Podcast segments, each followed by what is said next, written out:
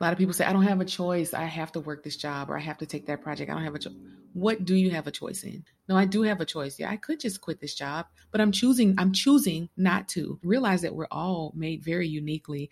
Um, and yeah, someone may be doing the, you know, there are tons of therapists out there, right? There's so many therapists, right? But there's only one Marquita. Hi, everyone. Welcome back to Unqualified Adulting. My name is Becca, and this week we're hopping right back into my interview with Marquita Myrick from last week. So if you didn't check that out, make sure to go back and listen to that. We talk about how you can identify burnout, as well as when it's time to actually quit your job or switch careers, and how you can prepare yourself to do that.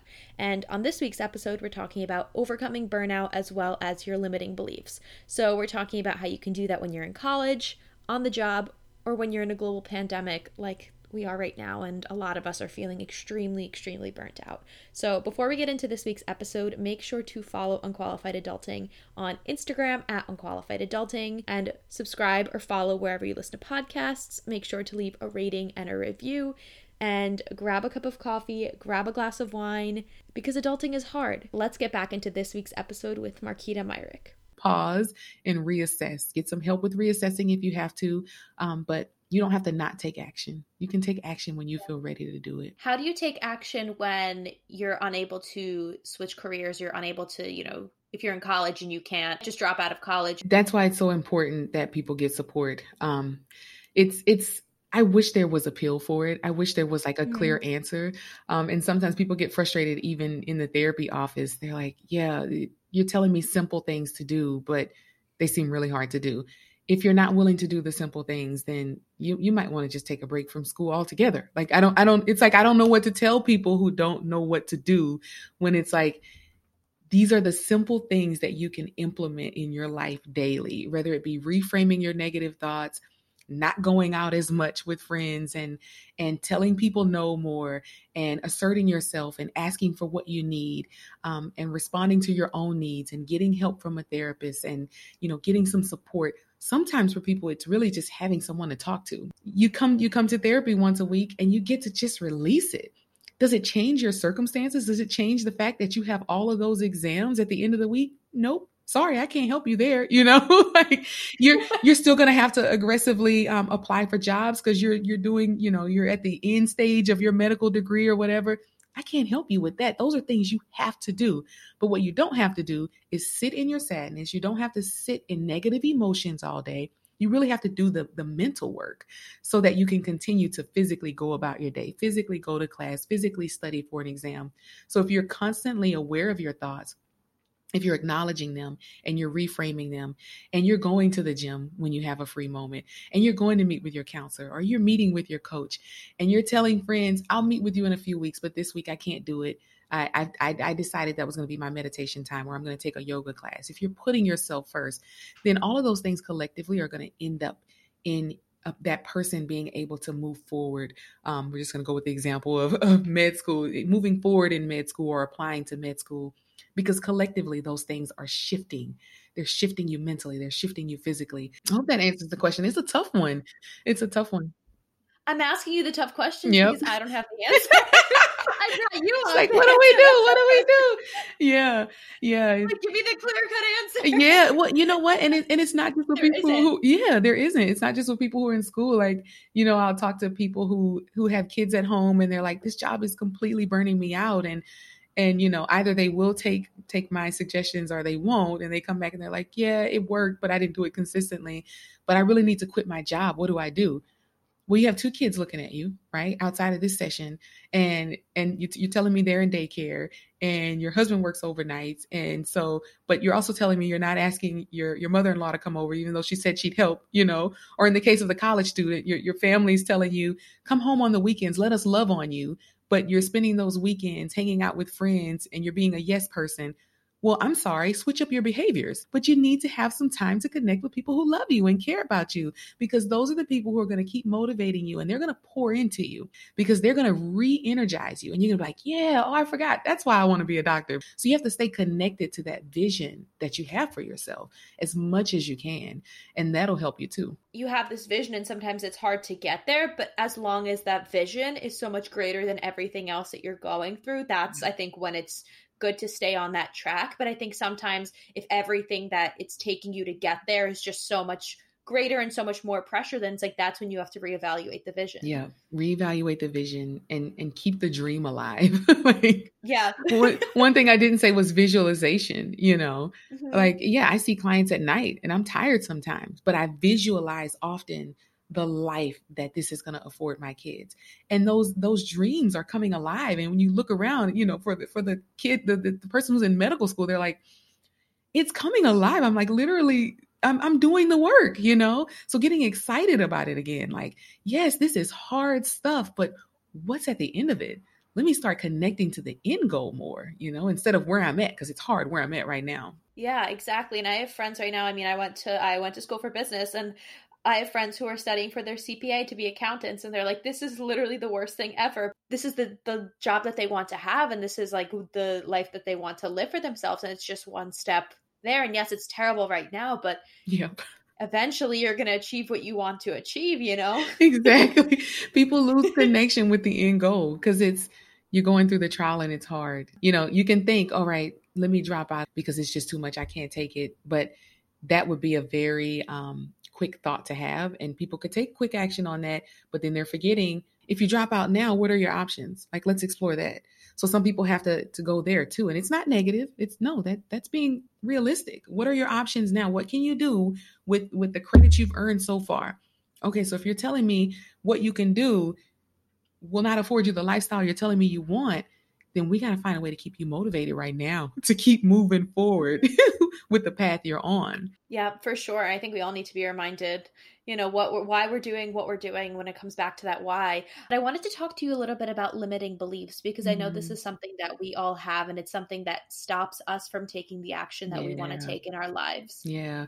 So a limiting belief is anything that that holds you back from the thing you, you may desire something you know, you may a person may desire to be a physician one day, but they may have this belief that holds them back, and the belief could be, um, you know, it's going to take too long, so it's not worth it, or um, you know, maybe someone in your family tried it and had to drop out um, because because of whatever reason, right? And so some people let that limiting belief hold them back, and so I question um, when I'm working with people who have limiting beliefs, I say, if we're going with that example, so, you know, you said your uncle tried to go to med school and then he ended up dropping out, right?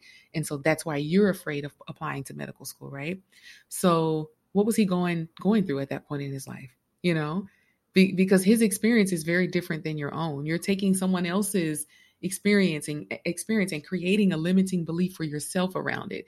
So we really have to peel back the layers of the onion when we're dealing with limiting beliefs to figure out where did they originate. A lot of times it's from childhood but as we grow into adulthood we start developing our own based on our own experiences. And i think that there's so many people out there on the internet these days you know there's people doing whatever starting their own companies doing i think i see this a lot on like youtube and social media. There's just there's such an overflow of information and of people doing all of these things. And I think when it's on the internet, you kind of lose track that there's a person behind there and that they started somewhere and they got to the place that they are because of all of the work that they did, whether it's yeah. the work, sometimes it's luck, sometimes it's a ton of degrees. But I feel like people think that they're not capable of doing something because someone else is doing it and they think someone else is going to do it better. And it's like, at the end of the day, there's always going to be someone that's going to do it better than you. There's always going to be someone that's going to do it worse than you. It's like, what do you want to do that's going to make you happy, that's going to make you feel fulfilled, and that what is going to bring you that confidence to actually go and do what you're doing? We forget the fact that we have a lot more control and power over what we want to do and what we know and our own frame of thought. Yeah, exactly. We have so much power. And we all we all like I'm not immune from this. So I get into the comparison game too, you know, looking at other people like, "Oh my goodness, I could be so much farther along, but she has kids too. Like, how am I not farther along? You know, so we all do it. It's normal. Um, but like you said, we have to just look at our own goals for ourselves, realize our power, um, realize that we're all made very uniquely, um, and yeah, someone may be doing the, you know, there are tons of therapists out there, right? There's so many therapists, right? But there's only one Marquita. Like I remind myself that all the time. There's only one me. And there are people that are set aside that that are only going to get a specific need met therapeutically from me.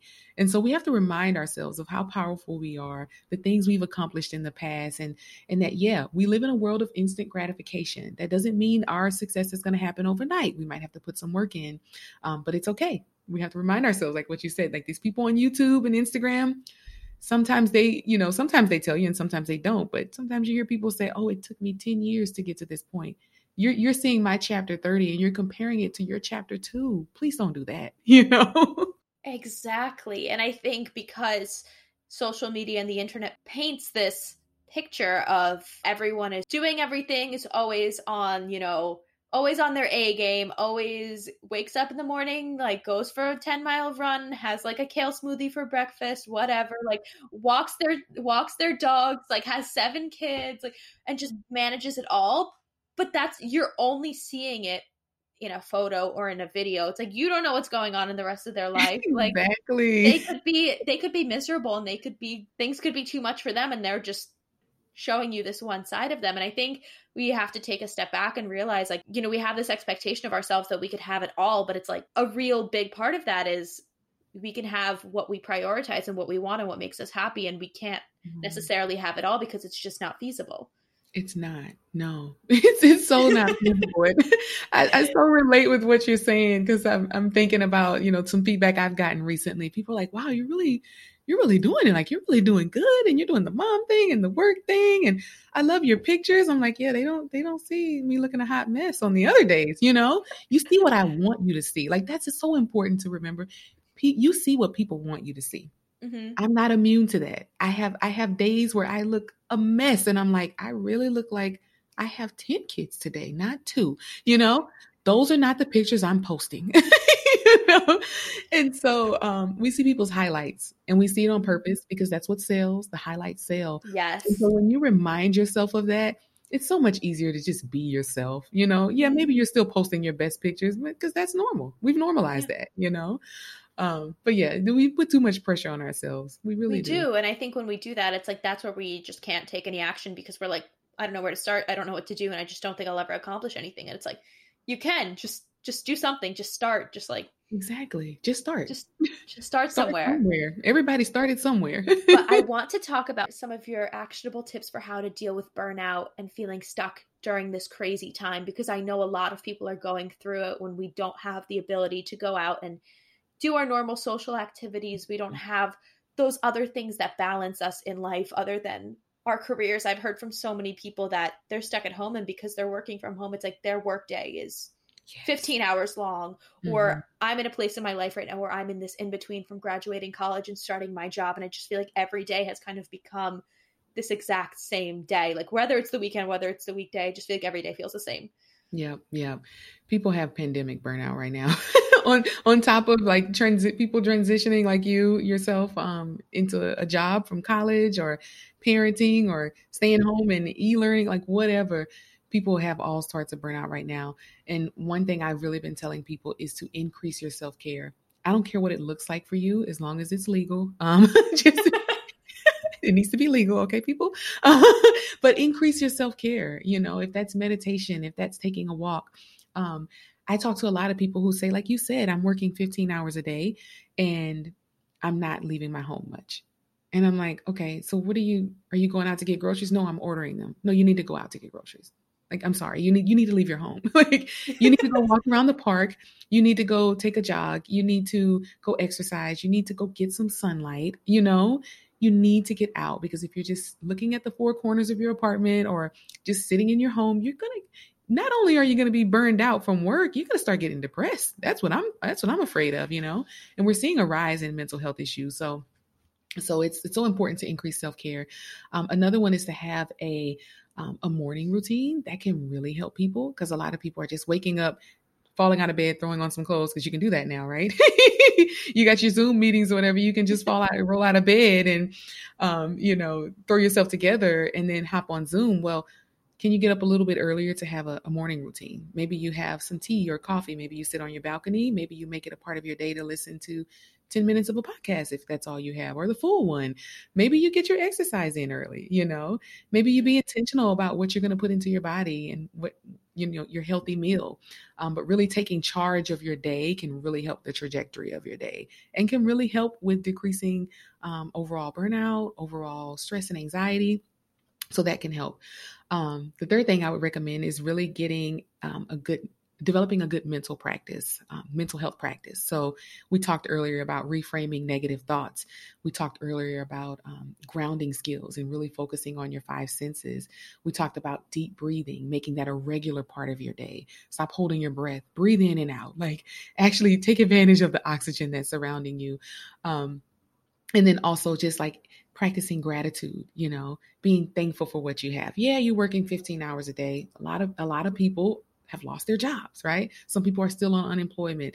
So being thankful for that job that you have and saying, okay, I'm working 15 hours a day and I've been doing this since March, since everything hit, and I have not taken a day off that's a warning sign. Take some days off. Like you're just accumulating time. Take some days off and practice some self care. Take some days off and go connect with family and friends. Take some days off and just have a staycation with yourself, you know? so, so yeah, the, the mental practices are helpful, increasing self care. Um, and I forgot the third one. I don't know what the third one was, but you know, the thing about a recording. People can rewind it a little bit. I'm human. I'm human, you know? It's a Friday. it's a Friday. in the morning. It's been a week. It's been a week. Um, exactly. I wanted to get into some questions that I have from listeners. I asked what are some things that stop people from reaching their goals? And someone replied that they feel like their coworkers are limiting them from reaching their goals. Do you have any tips for how to deal with maybe a negative work environment or coworkers that I I mean I don't know how to say it other than just like a toxic yeah. work environment. Yeah, yeah. Oh goodness, I've had that situation. So um I feel for you. I feel for whomever asked that question and for the people who are in a toxic work environment. Um, and it may not be that everyone's toxic, it may be that one person. So um, it depends. Like if you have to work with that person often on projects, um, you can try to strictly keep it to business. Um, I've worked with people who, you know, you're working on a project or I'm working on an assessment, and that person wants to keep talking about a whole bunch of negative stuff. Um, and you just keep redirecting. You keep redirecting them right back to the task at hand. Um, and that's hard and it's going to feel like you're being rude. But what you're doing is you're putting yourself first, you're putting the work first, and you're protecting yourself. And you can keep reframing and saying, oh, yeah, yeah, yeah, we, yeah, we can talk about that a little more later. Um, let's, let's try to get this out of the way because this is due at such and such time, you know? Um, and some people have, co-workers who are toxic because they're literally trying to steal their ideas i've, I've heard of that too um, you know so really documenting is so important. I know it seems so simple, but just like documenting not only your interactions with that person, but documenting um, what you've gathered from meetings, documenting your meetings with your with your supervisor, um, and making sure that when you're having your individual meetings, you're bringing up your ideas and you're documenting them in those individual meetings. So so that if that person comes out with it later it's you have documentation that it was your idea you know? And then maybe watching how much you share with the coworker too. I know that's a hard one when you're working on projects with people um, but sometimes people have their eye on a promotion and you never know if that coworker has their eye on that promotion too. So if you're doing things individually to prep yourself to prepare for that promotion you don't need to share it not everything needs to be shared if you're working on a project, then you're sharing what needs to be shared for that project. But you don't need to share, you know, all of the things you're doing in the background. Like, oh yeah, on the weekends I'm taking, I'm doing this certification training so I can prepare for this promotion. Well, you just gave them a reason to start running against you in the race, you know? So really watching how much you share with people, um, documenting, documenting things that are happening in and outside of meetings, and then managing your energy better with those toxic people. You know, if they're inviting you to lunch, you're not available Mm-mm. You had planned something for that for for lunch every day. You you've planned that's your self care time. You know, nope, this is me time. Sorry, you're gonna have to find someone else to go to lunch with. Um, yeah, those those are really helpful, like managing your time. Too. Someone said that their priorities are not in line with their goals. Yeah, you're gonna have to align them. you know what? And and sometimes people um sometimes people have goals that are not their own. So it may truly be a priority for for you to apply to nursing school, but the only reason being being a nurse is a goal for you is because someone in your family told you that's a career where you can make good money and you need to be in healthcare because it's it's one of those safe um, safe careers, right? And so you really have to when you're looking at your priority list and your goal list, you have to think whose goals are these? Are these are these my goals? are these are these goals coming from someone else's limiting belief? Did someone else tell you if you go to school and get a you know you major in history that you won't be able to reach your goals? So you decided to go to nursing school. Like whose whose limiting beliefs had a had a role in you creating those goals in the first place?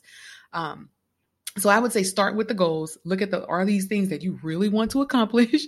And if they are great, then look at your priorities and say, yeah, I've really been prioritizing sleep over taking trainings, you know, in my spare time. But I'm saying I want to, you know, increase myself in the tech world, but my priorities are all jacked up. Definitely look at what you're prioritizing. And if it, oftentimes we have these feelings that something's not right, not right, or we're doing too much of one thing and not enough of the other, but we're just not making the adjustment because other people have their expectations holding us hostage. So really look at, you know, areas in your life where you can pull back and reprioritize so you can get on track with your goals.